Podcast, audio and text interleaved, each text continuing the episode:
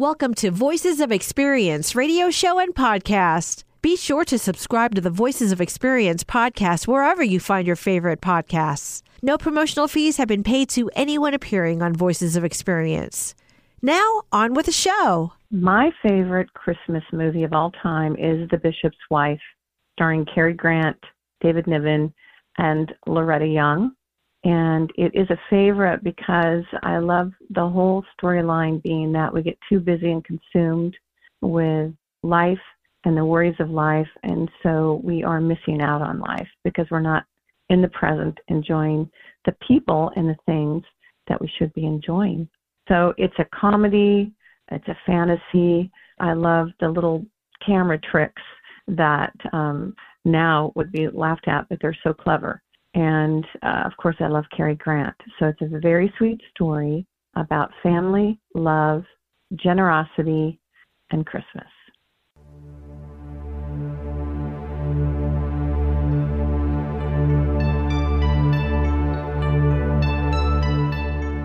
Welcome to Voices of Experience on KIXI AM 880, KKNW 1150 AM.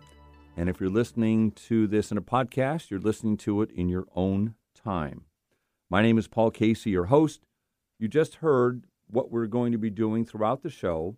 I asked people to call into the Voices of Experience hotline and let us know what their favorite Christmas movie is or was and uh, that was first up, Lori Wright, and she's from West Seattle, where I live. Bishop's Wife. And you know something? I have never heard of that movie. So it looks really, sounds really good, actually. I'm going to yeah. watch that. I'm going to call that one up. So that's, we're going to be doing this throughout the show. I'm going to get to you. Um, let's start with you, Eric Crema. I have two Erics here. What is your favorite Christmas movie? Well, this is how funny the universe is. So my favorite movie was It's a Wonderful Life uh, popular movie. Um, but Cary Grant was actually up for that lead, not Jimmy Stewart. I and didn't Jimmy know Stewart, that. Yep, Jimmy Stewart got the lead, and Cary Grant, of course, went on to make The Bishop's Wife, which I haven't seen as well. And I mean, I just read that article. It was 32 things you didn't know about It's a Wonderful Life, and that was one of them. Amazing. Eric, how about you, Eric Ryder? Yeah, uh, I think I'm going to stick with the answer that I gave a couple years ago on this show, which is Rare Exports, A Christmas Tale, which was a 2010 Finnish movie. Uh, that's a horror slash fantasy slash comedy, and well worth checking out if you haven't seen it. Yeah, I've never heard of that movie before. Even though you said it a couple years ago, I didn't remember. But I will. Some of it's in English, so oh, oh, is that right? Okay, it's not all in Finnish. Just to let people know if they're worried about that. It's it's really fun. I'll quickly just mention two Christmas Vacation. That mm. one is a staple for me every year, and A Wonderful Life. I've got to say those two are my favorite. So we're again we're going to be playing some other comments throughout the show about uh, people's favorite Christmas movies, holiday movies, whatever you want to call it. What's interesting now, Eric and I, we were the first two to be the same, but everyone else has a different movie. That's what makes, I think, this more interesting. All right, we have several features coming up today. First up, or excuse me, yes, first up will be an Alice or Clint Henderson, and he's the managing editor of the Points Guy, and he's going to be talking about how you can save money during this Christmas season. For example, if you haven't made your airline reservations yet, there's still time, and there's still time that you can save money and not, you know, pay the mortgage off on the house, except uh, your ticket, your vacation. And um, one of the things he did mention is that 10% of the consumers now are still paying off their Christmas from last year. So I think mm. this is a very timely uh, interview to have with uh, Clint Henderson. And then there's another feature, so we'll call this the travel show. And uh, her name is Allison Johnson, and she's the senior editor of um, National Geographic. And she's going to be talking about 1,000 destinations of a lifetime. So you may want to hear what she has to say and do a checklist for after the holidays. And Eric, you have a, Eric Crema, you have a Captain Jenny here from the Salvation Army later. Yeah, we're going to talk all about their program Register to Ring, where you can volunteer for as little as two hours to ring the bell, something we did this week as a sales group here at Hubbard Radio. And it was a lot of fun out there at the Fred Meyer in Bellevue. Interesting. It's an interesting experience. I'll bet. Is that the first time you've done it? Yeah, it is, and uh, it's it's uh, kind of a exercise in humanity. Watching people come in the door, some make eye contact, some smile right away, some say "Happy Holidays," others just look down and move past. It's just uh, it's just where people were. Now it was a that day that was just pouring down rain, so not everyone was in a good mood, but uh, it was nice just to say hello to people and welcome and have a good day, you know that kind of thing. Would you do it again? Hundred percent. Going to do it next year, and we're going to do it up even bigger. We brought out music from one of our sister stations. They did some shout outs, so it was it was fun. Excellent. Good to hear. Well, anxious to hear your interview. Uh, actually, it's going to come up as the second one today. So, uh, right in the middle of the holiday spirit, Voices of History. There was a local gathering that was huge, and it happened.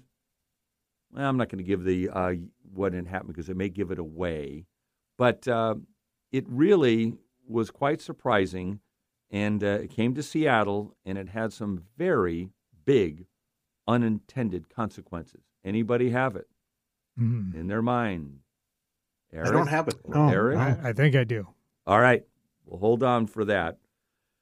Let's see. The um, writer and singer of this week's timeless classic didn't intend for this song to become a Christmas staple, which it has become, but it really was written and sang by him. And his major goal was to point out the over commercialization of the holidays, and it certainly has that. But nonetheless, uh, that was not his intent. So that's the timeless classic coming up.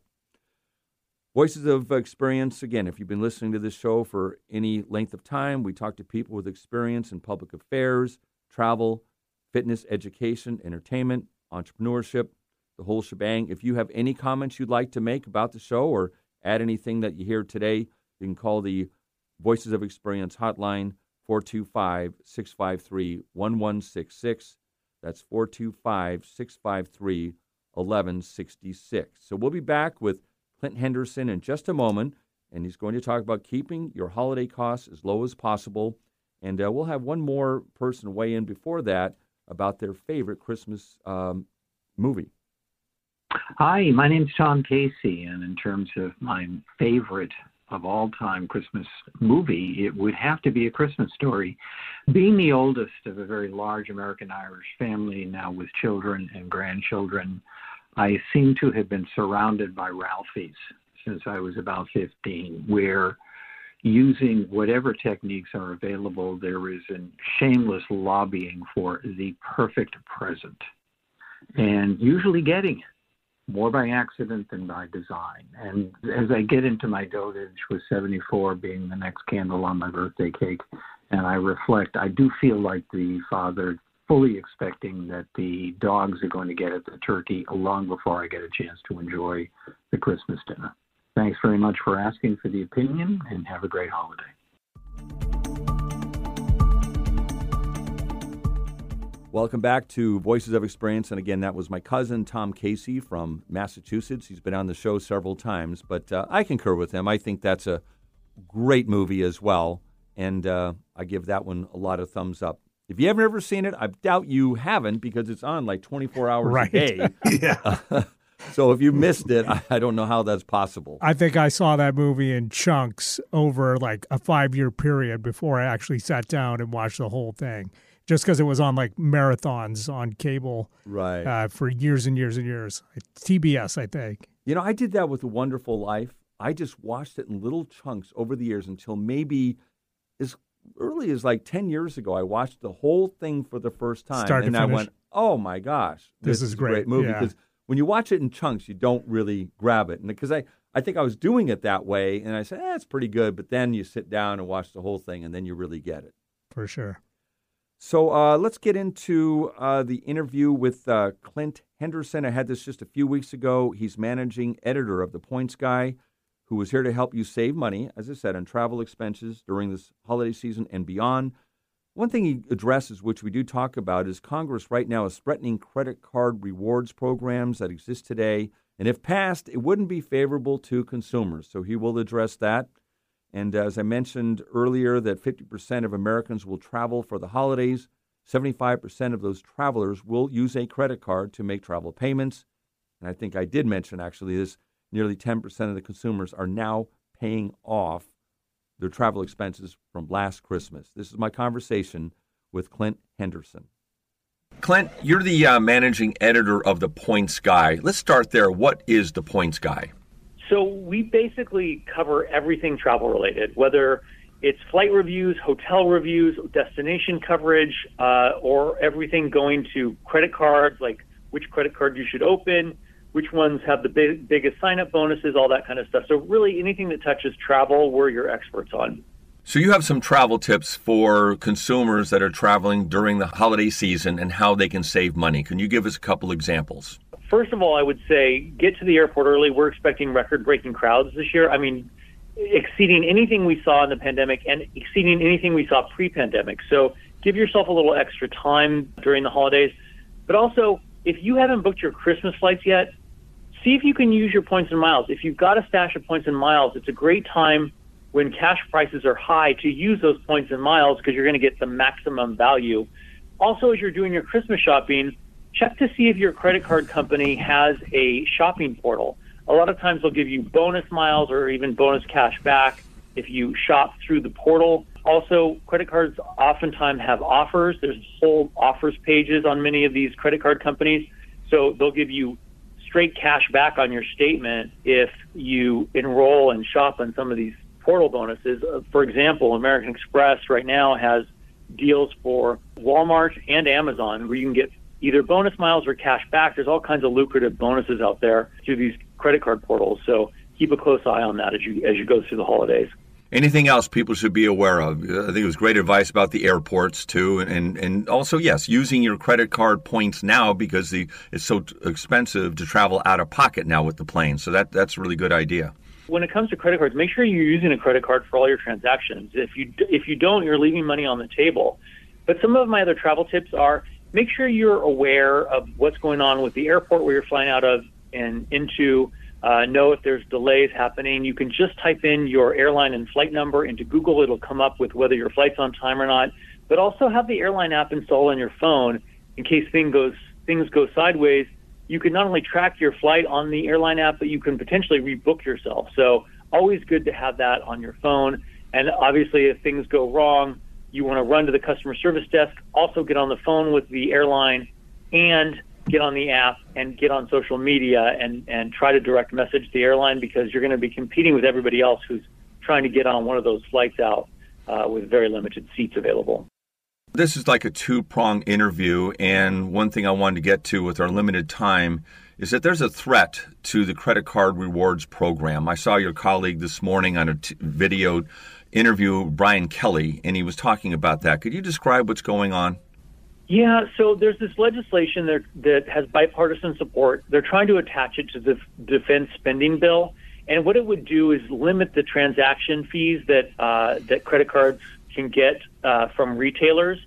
They passed something similar in the Dodd Frank bill back in 2010, and overnight all the rewards on debit cards went away. So it really destroyed the value of debit cards for consumers.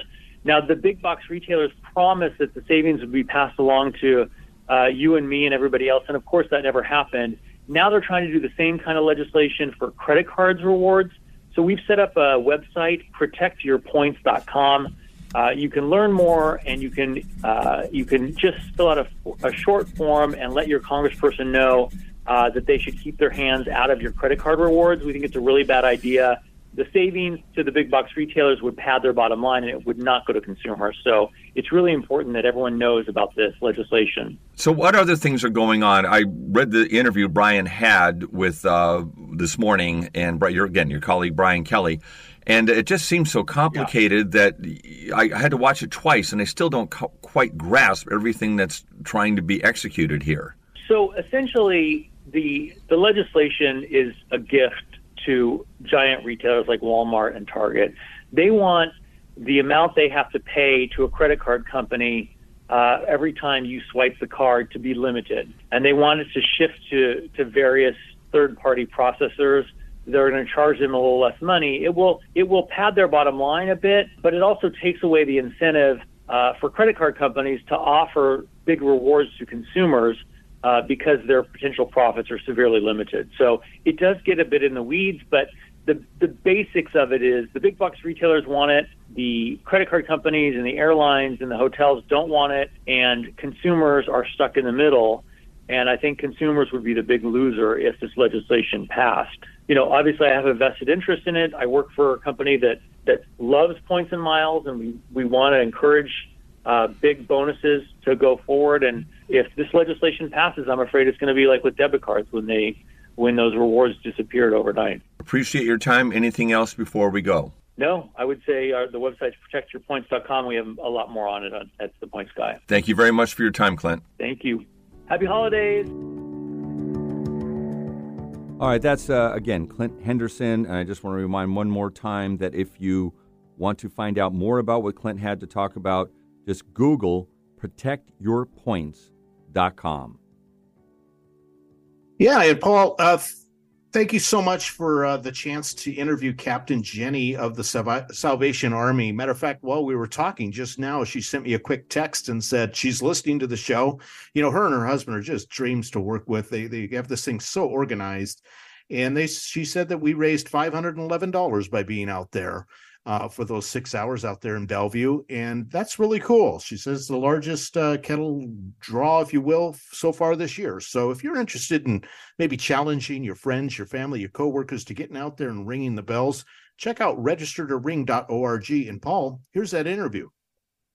And as we were saying, Paul, I have Captain Jenny from the Salvation Army here today. How you doing, Captain Jenny? Fantastic. Thank you so much for having me. Welcome to the studios. Let's get right into it. How about a little bit of a background for people who don't know the history of the Salvation Army? It's pretty amazing. Absolutely. The Salvation Army is an international movement. We started in 1865 with William and Catherine Booth. They're the founders of the Salvation Army in London, England. Mm. And uh, we've been established um, here on the east side since 1987. And our goal is just to provide for the needs of those here in our service area. That's wonderful. I'm, I'm sure a lot of our audience know about the Salvation Army and maybe even donate to them. We're going to give out some information about how people can do that, by the way, at the end here.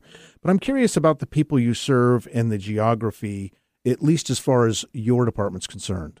Yep. So, our specific area, we service Bellevue, Redmond, mm. Kirkland, Bothell, Sammamish, and Woodinville. Okay, so pretty much the east side. Yep.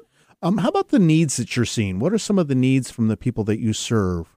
We have people that come in regularly. The main number one need that we see all the time, um, and it's a big one, is rental assistance. Okay. Also, utility assistance. Those seem to be some of the major ones. Um, but we also do help people with hot meals. We serve dinner five days a week, Monday to Friday. We do dine in as well as takeouts. We also definitely see a need through our youth programming. So we do what we call character building classes. Okay. And um, and it's basically like troops. It's they get a sash, they earn emblems. Uh, we do music classes there. We do group classes as well as private lessons. We have our children's choir, and with those groups, we actually do competition. Oh, that's wonderful. Yeah. I didn't realize you worked with youth that way. What is a great way for people to learn more about the Salvation Army? Maybe go to the website? Yep. Uh, going to the website, we have information on all the programs that we offer, both the youth side um, as well as our social services and then any of our church programming as well. All of it can be found there. They're also more than welcome if they have any questions to call us and or email us, and we'd be more than happy to answer any questions they have and and have a conversation for sure. That's great. And I can attest to the fact that you get right back to people when they reach out. I myself heard an interview. It wasn't you, but it was one of your colleagues talking about the register to ring. And I found it fascinating that you were looking for people to be bell ringers. Yes, we do both um, paid and volunteer. For the paid bell ringers, we try and get them at designated locations that they kind of ring at every day. Okay. But um, but we do definitely really appreciate the volunteer bell ringers and for those, they can pick two hour shifts. They go on to register to ring. Um, and whatever location works for them. The great thing about Register to Ring is it covers our entire division, which is uh, Washington, Northern Idaho, and a little bit of Montana. So if they go onto the website, they can just type in their zip code and it'll give them all of the locations that we can ring at in their area. You know, it was super easy when I signed up because I was thinking just myself. And then I got to thinking about it on the way in to the office. I thought, well, maybe I can challenge some of my coworkers and we'll take a whole day. Because you can do as little as just two hours. But I like the idea of a family or church group or a work group. Uh, or just a bunch of friends getting together and say, let's be bell ringers on this day, and then, hey, let's go out for dinner afterwards or something like that. Yep. It's super easy when you go to the website, isn't it? Yes, it really is. Um, once you type in your zip code, then you also can choose um, if you're an individual or you're a group and just set up the account that way. And then you just pick your location, days, times, click on it, and you're done. It'll send you an email confirmation. It'll also, if you put in your phone number, it'll send you a text message reminder the day before, hour before your shift. You'll get those reminders, and then we'll be there with our kettlebells and aprons and be ready to go. Well, and again, I can attest the fact it's just been really smooth. You got right back with me via the emails and um, the website there and set it all up. It was really turnkey. So I'd recommend anyone, they want to check this out, to go to registertoring.org, right? Registertoring.org for the Salvation Army. I imagine, Captain Jenny, that it's just really makes you feel good inside the work that you do and the volunteers too. Absolutely. I was actually driving one of our bell ringers to their locations today, and she was just telling me how much she really enjoys it. She gets out in the community, she's able to do something for other people. And really, she was going through a tough time in her life um, with family members that have passed. And she said it really just brought her joy to be able to smile, greet people, and um, just to share a little bit of Christmas cheer, you know, with other people. And it really lifted her own spirits just doing it. And so it's a wonderful thing. And for me, just being able to help the community in any way that I can in all the different areas that we do. It's a wonderful. It's it gives you the warm fuzzy feelings it's for sure. Feeling yes. for sure. You know, uh, Salvation Army does a lot for a lot of people. I imagine, though, the need is even greater come the holidays. Yes. And this year, um, especially with our Angel Tree Toy Drive, we have seen it. Um, we have over, well over 300 families registered, and that equates to over a thousand children. Mm. And, um, and we do have a waiting list. Um, and so if we're able to supply enough toys for those that are already registered, then we'll be able to go to our waiting list. Um, unfortunately, right now we are down on donors and those that are um, adopting children mm. um, and getting toys for children this year. But we, you know, we know that we have a wonderful community that comes alongside us every year. And although it looks a little glim right now, we know that everybody will come in and, and do what needs to be done. And our goal is to be able to service all the families. Wonderful. And, and I know that inflation has hit families hard, everybody yes. hard this year.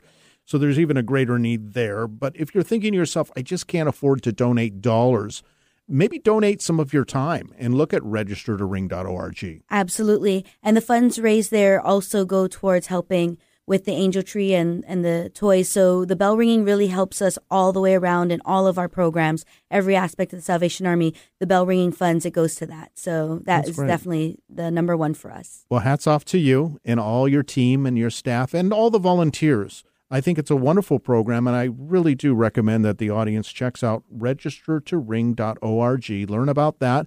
And if it's just a time issue for you, maybe you can donate some dollars. And the Salvation Army, I imagine, will put them to great use. Yep, absolutely. Thank you so much for your time. And join us again for another edition of Spotlight here on Voices of Experience. Great interview, Eric, and um, couldn't be more supportive of those efforts. They've been going on forever. One more time, that's registertoring.org. This is Pete Delaney calling to say Christmas Vacation is the best Christmas movie around. How can you not like Cousin Eddie and Clark Griswold and uh, their performances from the lighting of the lights on the house to Cousin Eddie emptying the holding tank in the storm drain? Funny, funny movie.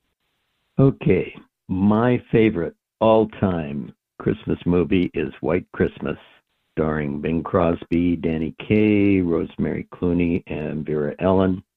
Uh, and Dean Jagger was the general in the movie. I've watched this film, I don't know, hundreds of times. It's all time classic, great songs, great story. Never get tired of it. It's timeless. Happy holidays to all, and uh, take care. Bye bye. All right, that was uh, Pete Delaney and uh, Don Morgan, as you heard. Yes, uh, Christmas Vacation. that has it all. There's almost a funny scene in everyone. The big ball of uh, Christmas lights. Here you go, Russ. Figure this out. It just had one thing My- after the other. My dad pulled that on me every year, every year. And I am Get old enough to remember those balls of Christmas lights, you know, not the. LEDs and everything. It was No. those big ones. And yes, you're right. exactly. And you get them up, and, and one would be out. You know, always. So anyhow, we have um, a couple more of those coming along the way. Favorite Christmas movies, and hey, if you want to chime in on this and provide us with your favorite Christmas movies, we'll be on next week as well. And you can call the Voices of Experience hotline at 425 653 1166 and give us your take on your favorite Christmas or holiday movie. So, uh, Voices of History now coming up next. Welcome to today's Voices of History. The Japanese have accepted fully the surrender terms of the United Nations. This, ladies and gentlemen, is the end of the Second World War. We are down. We copy you down, Eagle. So, my fellow Americans, ask not what your country can do for you. Ask what you can do for your country. Wonderful job again, Benny Mathers, who put that together. I get chills when I hear that because I love history. And what I listened to, and Eric, you put this together, Eric Ryder, and you started out the first passage with the end of World War II, and talking, uh, starting with a bookend today, the beginning of World War II, which happened at 7:55 a.m. tomorrow, December 7th, 1941, when Japanese dive bombers appeared out of the clouds over the island of Oahu. A swarm of 364 warplanes followed, descending on the U.S. naval base at Pearl Harbor. This was the beginning of World War II, and on December 8th, 1941, President Roosevelt declared war on the Empire of Japan. And a lighter note, oh, would somebody had something? Oh, I was just saying that's amazing to think, you know, that that that even happened and happened that long ago. It's it's still, you know, uh, fresh in I think people's minds. Yes, yes. You still, you know, uh, I remember my dad talking about it and what it was like when all of a sudden it came on the radio and said this is happening and the disbelief that, that Mhm. followed. On a lighter note, on December 7th, 2001, Ocean's 11, featuring George Clooney, Brad Pitt, Matt Damon, Bernie Mac, Don, Don Cheadle, and uh, Andy Garcia and Julia Roberts, opens in theaters. This was a remake of the 1960 film by the same name, starring Frank Sinatra, Dean Martin, Sammy Davis Jr., Peter Lawford, Joey Bishop, and Angie Dickinson. I love that Ocean's Eleven, and I did It's a watch fun the old movie. version. Yeah, it really is. That's another one I want to kind of watch again. I haven't watched it in a while. Maybe watched it two or three times, but it's been a pretty long time before. They made like three, four sequels to that too. Yes. Oceans 12, 13, 14, etc. I think I ran out of steam at about the 13th or 14th. But I remember uh, 12 was really good. I really enjoyed that. That's at the last one they take on Stallone, you know, Rocky 12 or whatever. Right. Rocky, Rocky 12 versus Cheadle. I never watched don't it because I figured not not having seen Oceans one through nine uh, or one through ten, I would have been very confused with the story. You know, But- Right, you kind of would have lost it. Yeah, Yeah. they didn't really match so much. On December 8th, 1940, the Chicago Bears, now the, or excuse me, the Chicago Bears defeat the Washington Redskins, now the Commanders, in the National League Championship game by a score of 73 to nothing. The largest NFL defeat in history, and that is still remains that way. The loss, again, the Redskins, now the Commanders, owner George Marshall told told reporters that the head football coach and his team were quitters. Halas, who was the head football coach, used Marshall's words to galvanize the players to go win that big game 73 nothing. Now interesting, I think this year the Miami Dolphins scored 70 points to a 70-20 win over the Denver Broncos earlier this season. And um, I think this is a remarkable story. At the 28 yard line, um, the coach, Mike McDaniel of the Miami Dolphins, they could have tied the record told the team to take a knee and not do that, not humiliate the team across the way. And he could have written himself in the history book and didn't do it. I am a big Miami Dolphins fan. If the Seahawks don't go into the playoffs, who knows? But I'm a Miami Dolphins fan for that reason. What a class act. And I think that should be really one of the best stories of the year. Miami is 9 and 3. I just checked that in the AFC East. So go Miami Dolphins. There you go. Great story. December 8, 1993, the North American Free Trade Agreement, NAFTA, is signed into law by President Clinton. Clinton said he hoped the agreement would encourage other nations to work toward a broader world trade pact. NAFTA was an agreement between the United States and Canada and Mexico. I did some research a little bit, seeing what people think about it now, most people are very favorable. The tempers of the time. I remember the Ross Perot Mhm. and uh, was debating uh, against it. Vice President Al Gore was arguing for it. And at the time, everybody's up in arms. What are people saying now? Most people are saying it's a good thing. Yeah, I, don't- I don't think we heard that giant sucking sound uh, that Ross Perot right. was talking That- about. That's right. That, he Yes. was saying that. All right. So, on a more local level, during the week in 1999, Seattle hosted the World Trade Organization's third conference, which brought 135 trade delegates to the city, but also drew thousands of activists and condemned WTO for favoring corporate interests and social environment concerns. The city said to the downtown business owners, You have nothing to worry about. There's not going to be any problems. We're on it. The police are well prepared. Well, on November 30th, all hell broke loose. The following day, police enforced a no protest zone around WTO's meeting. The major confrontations occurred as protesters were pushed up to Capitol Hill. The WTO conference ended on December 3rd in failure due to disagreements among all the delegates. Didn't go well. And I haven't really heard anybody since that, we're talking 1999, go, hey, let's host that again. Yeah. Yes. that, that- it worked out so well. I can guarantee this time there'll be no problem. Right. Vote they call it for mayor. the Battle of Seattle. I That's remember. right. Yep. I've seen that movie, and it wasn't great. But It was all right. It was all right. It did it did from historical, but I was living downtown then, and riding my bike around it, and I was at the time where they're discussing where things I could feel starting to get out of hand, and so I rode my Mm-hmm. Mhm. bike home. The other thing I remember is living, you know, under a time where you really couldn't leave your home. There was a curfew. You had to be in your house, or I was in a condo at seven o'clock. It was kind of a little unsettling, but Mm. uh, very different. So, Yeah, our studios were downtown at the time. okay. Uh, 11:50 a.m. and I distinctly remember at, being at work and needing to leave early, you know, to get out of there because Right. of the curfew. Yeah, I think uh, that was uh, something that they really took very seriously. And again, never see that happen in this city again, I think. So that's Voices of History again for this day. And uh, hey, I think we have another person coming up and describing their favorite movie.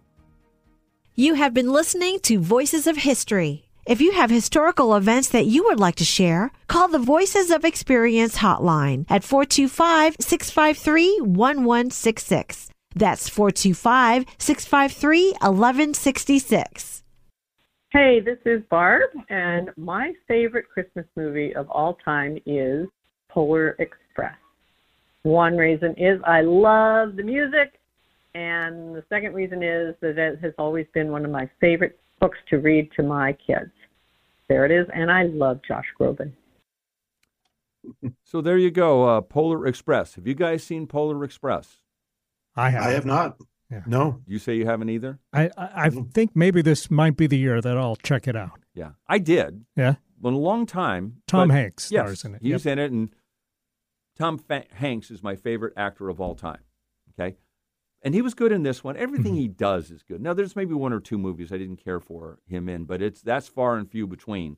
But um, it was a good movie. I don't say it was in my top five or ten even, but it was interesting and it moved along pretty well. But uh, again, anything with Tom Hanks, it, it to me You're in. it's very good all, all the time. So, uh, well, let's move on with some uh, more information in terms of uh, what you can do, you know, around the holidays and uh, had a conversation with a Allison Johnson, as I mentioned at the beginning of the show, and um, talking about uh, 1,000 places to travel in the world. And I don't think, Eric, we have enough time for a thousand Hmm. places to go through that. I mean, we'd Right. be here till midnight. Maybe You're not two in the listing them all in this interview, are you? Oh yeah, yeah, we're oh, starting Oh, now. I, did, I didn't tell you that. Yeah, it'll it'll be over. Yeah, about may two have in to speed morning. it up a little. something like that. But Starts with A's, right? Albania, right? right, that's right, Albania. That, that's where you'll win your ticket to. You know, Eric. You know, Albania is wonderful this time of year. Right, and then It's followed by minus 50. It's not in alphabetical order, but then Ukraine's the next one. You know, Ooh. great spots to go to right now. But anyhow, let's get to the interview I had with um, Allison Johnson, and uh, again, she's the National Geographic,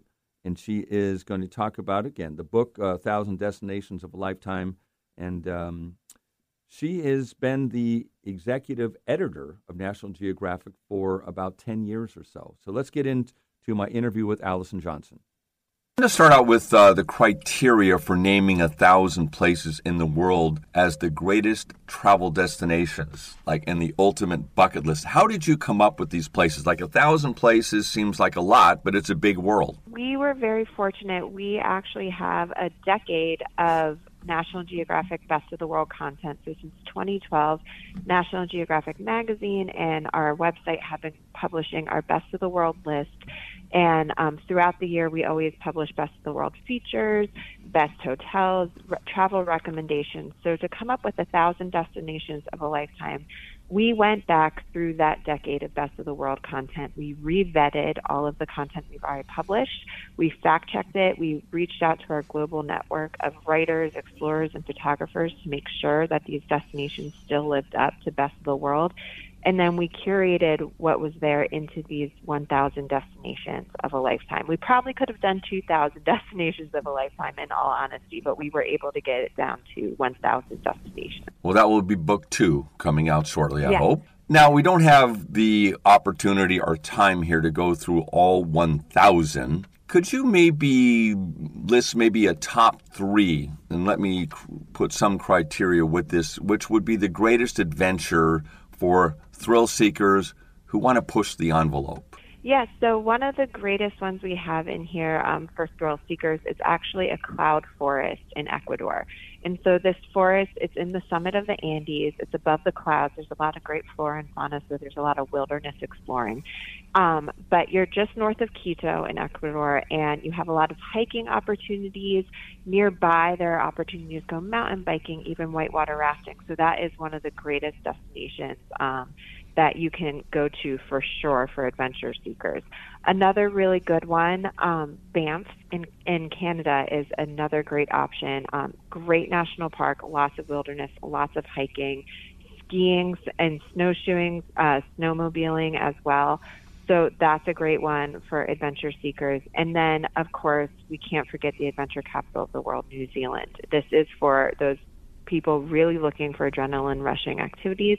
There's bungee jumping, um, tubing through glowworm caves, skiing, whitewater rafting. New Zealand truly has it all. So I would say those are three top adventure destinations. Well, I've been to one, and that would be Banff. Banff is absolutely the most beautiful setting that I've ever seen. And I'm from the Northwest, Seattle, and the Cascade Mountains and uh, the Olympic Mountains. But it's just, and it's not that far away from us in, in many ways. But I got to say that in terms of sheer beauty, and yes, you're correct, the hiking trails, they're really spectacular. The Four Seasons destination this time of year in fall with the leaves changing, absolutely stunning, but it's also a great winter destination. So it really is one of those places you can go to all year and you'll have a different experience every time you go.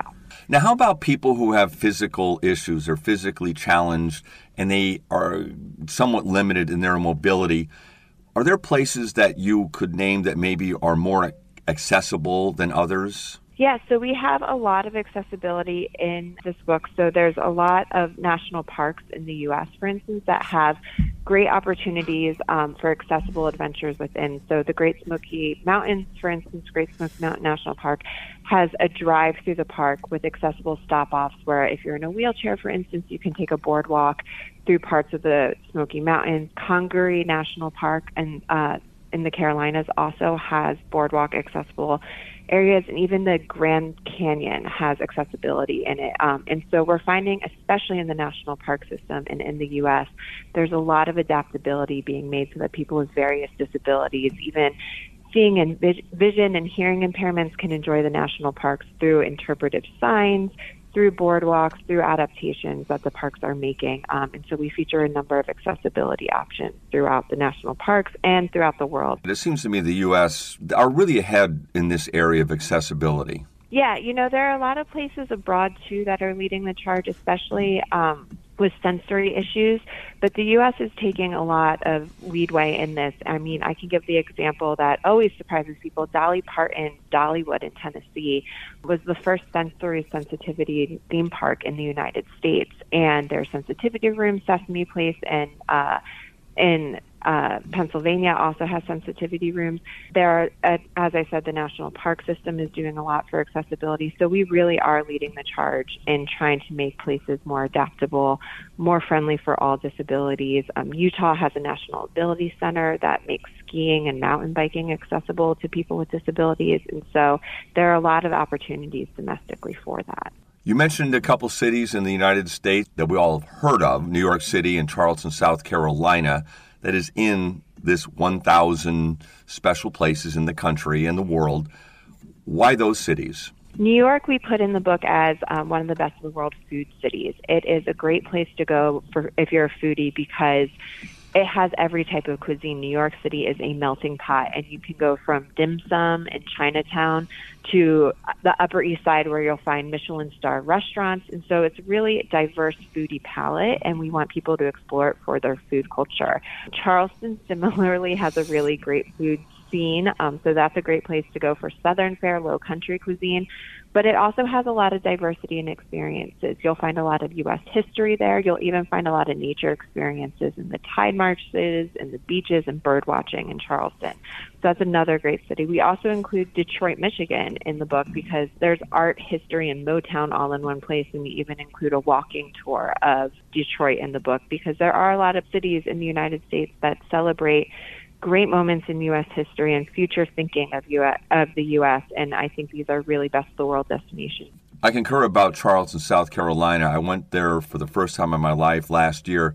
And the thing I was struck by, I didn't really know a lot about it, but also they have the limitations on how buildings can build up. For example, it's what, like three stories or, or four stories mm-hmm. max. And that is really a, gives a really good uh, feel for the whole city in terms of not being you know inundated by shadows and and and, and the like. Yeah you really have that small town vibe in the city because of that and really beautiful architecture as well and beautiful if you go to the top of some of those four story buildings you have some rooftops that you can see the whole skyline right in front of you without anything blocking your view. It's really spectacular. Okay any other tips that you can give to my audience about uh, this type of traveling yeah, you know, so for Best of the World, this is your starter book. So what we like to say is Best of the World is aspirational and inspirational. Open the book. This is your bucket list maker. Um, you're going to find a world of destinations at your fingertips. Choose what speaks to you. We've divided the book by nature, culture, adventure, and family travel. And then once you've picked your destination, figure out the goal of going there. Is it for food? Is it for the museums? Is it for the art? And plan your trip around that goal because you're never going to see it all in one trip. And we don't want you going to these best of the world destinations just trying to get from one place to another. We really want you to immerse yourself in these experiences, to try new things. And so make a trip that works for you and don't try to fit everything in all, all at once. Truly discover the best of the best out there. Um, and you'll have the time of your life. And you'll want to hit more on your bucket list once you've had one experience. My wife and I just returned from a uh, trip around Spain. We did it on, with a cruise. It was delightful. And my question would be Do you have any uh, publication coming up, or have you, about cruising, the best cruises to take in visiting these countries? Yeah, funny you should mention that. We are actually working on a book right now, 100 River Journeys of a Lifetime. Um, we are finding, you know, so many opportunities on river cruises. And so we're working on this book. It will come out in 2025, and we're highlighting the best river journeys that you can take to some of these destinations all around the world. Thank you, Allison, for your time. Appreciate it. Thank you for having me. All right, that's Allison Johnson, and she's the National Geographic sharing with us a new book called Best of the World 1000 Destinations of a Lifetime. And um, she, again, is a senior editor at National Geographic. So we have 1,000 places that you can get to next year. So we'll just start right here if you can uh, get yourself to do that. But if you want to get the book and get an idea and make your own reservations for whatever you want to do, all you need to do is Google 1,000 destinations of a lifetime. Hello, this is Dori Borjesson, Dean of the College of Veterinary Medicine at Washington State University. My favorite Christmas movie of all time is How the Grinch Stole Christmas. What can I say? There's a dog that is forlorn, funny, game, loyal. There's a heart that grows many sizes in one episode. There's a character named Cindy Lou Who. There's music, there's action. There's a happy ending that highlights the true spirit of Christmas. Thank you. All right, so uh, that's uh, Dr. Dori Borjesson, and she is, again, the Dean of the Washington State University Vet Med College. How Wonderful the, person. Yeah, How the Grinch Stole Christmas. I mean, the animated special is such a classic. I, I haven't seen the Yeah. long form movie. Have you guys? I have not. I have, yeah. Okay, and it's really that good. Which, Uh, it's With Jim. Carrey, you mean? Yeah. Yeah, yeah. It was good. It was good, but nothing holds candle to the original. I mean, Okay, so I don't know either of them. So there's one, the original. Is that the one she was talking about, or was she talking about the other one, or do we know? You know, I'm not sure because you know we're talking about movies and uh, Yeah. but the movie was based on the the animated special from the '60s, um, which highly recommend. All right. Yeah. I will do that. Well, Yeah. she certainly seemed to like it, and uh, good to hear. All right, so we have one more, don't we, before we go today, before we close this show out? Why don't we get to that one? Hi, this is former Secretary of State Sam Reed. My favorite holiday movie is The Holiday. I'm a fan of romantic comedies, a fan of Kate Winslet, Cameron Diaz, Jude Law, Jack Black, Eli Wallach, and does a wonderful job in uh, a fun, comedic, often touching way of showing transformations that take place during these holidays. Also, I like the soundtrack with Winter Wonderland by Darlene Love, Last Christmas Wham, Have Yourself a Merry Little Christmas by James Taylor and the others. It's, it's just a fun movie. And again, that's the former Secretary of State Sam Reed, a very good friend of mine, and uh, really enjoyed that movie too. And it has been probably 10 years since I saw it. I'm going to watch it again based on his recommendation because it, it, I remember it was quite good. So thanks for bringing that to our attention, Sam. The Holiday. Yep, the holiday. Yes. That's probably going to be a hard check one to Google, but when it when I see it on one of the streaming services, I'll check it out too. Right. Yeah, sounds like fun. So, unfortunately, as it always happens, we run out of time very quickly. And so I guess we have to jump into next week's show, which is coming up. We have uh, one next week and then the one the week after. So we're going to close out this year in a really good way. And we'll continue with this um, holiday Christmas theme as we go along the way. Um, but that, again, is about uh, the time we have for today. Again, if you have any comments that you would like to weigh in on and give us your, let's say, favorite Christmas movie or song, that would be great too. And the number to call would be 425 653 1166. That's 425 653 1166. And again, Voices of Experience, Public Affairs, Travel, Fitness, Education, and History. We talk about current events, everything that's going on in entrepreneurship. It airs, as you probably know, Wednesdays at 3 p.m. and it's simulcast with Hubbard's sister station KKNW 1150 AM. And of course, Voices of Experience is rebroadcast on KIXI on Sundays at 11 a.m. Thank you to Eric Krema, Eric Ryder, and of course, Benny Mathers for stitching this all together. Quote of the week I was Christmas shopping and ran into a man on the street. I noticed his watch was just running a little slow. Now, I don't know how he'd do that, but he did it. He noticed this guy's watch was running a little slow. And he said, Your watch is running slow. And he said, So does the guy I stole it from, David Letterman.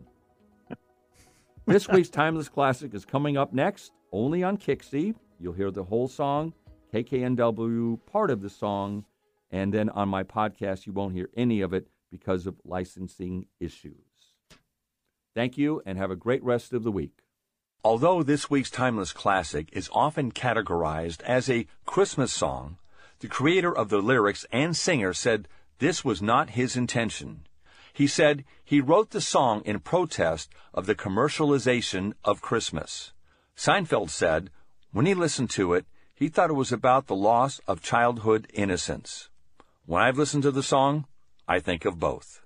Released in 1975, the late Greg Lake and Father Christmas.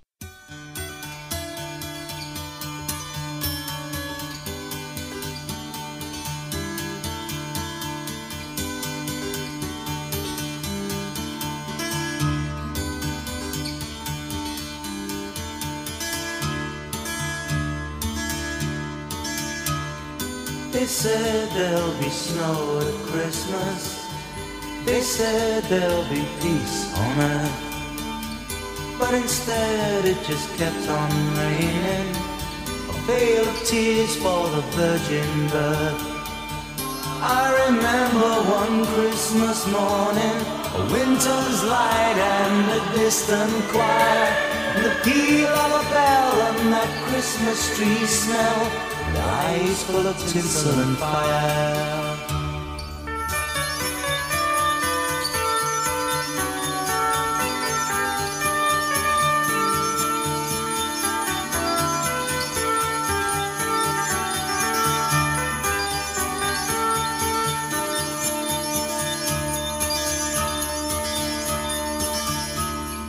They sold me a dream of Christmas. They sold me a silent night.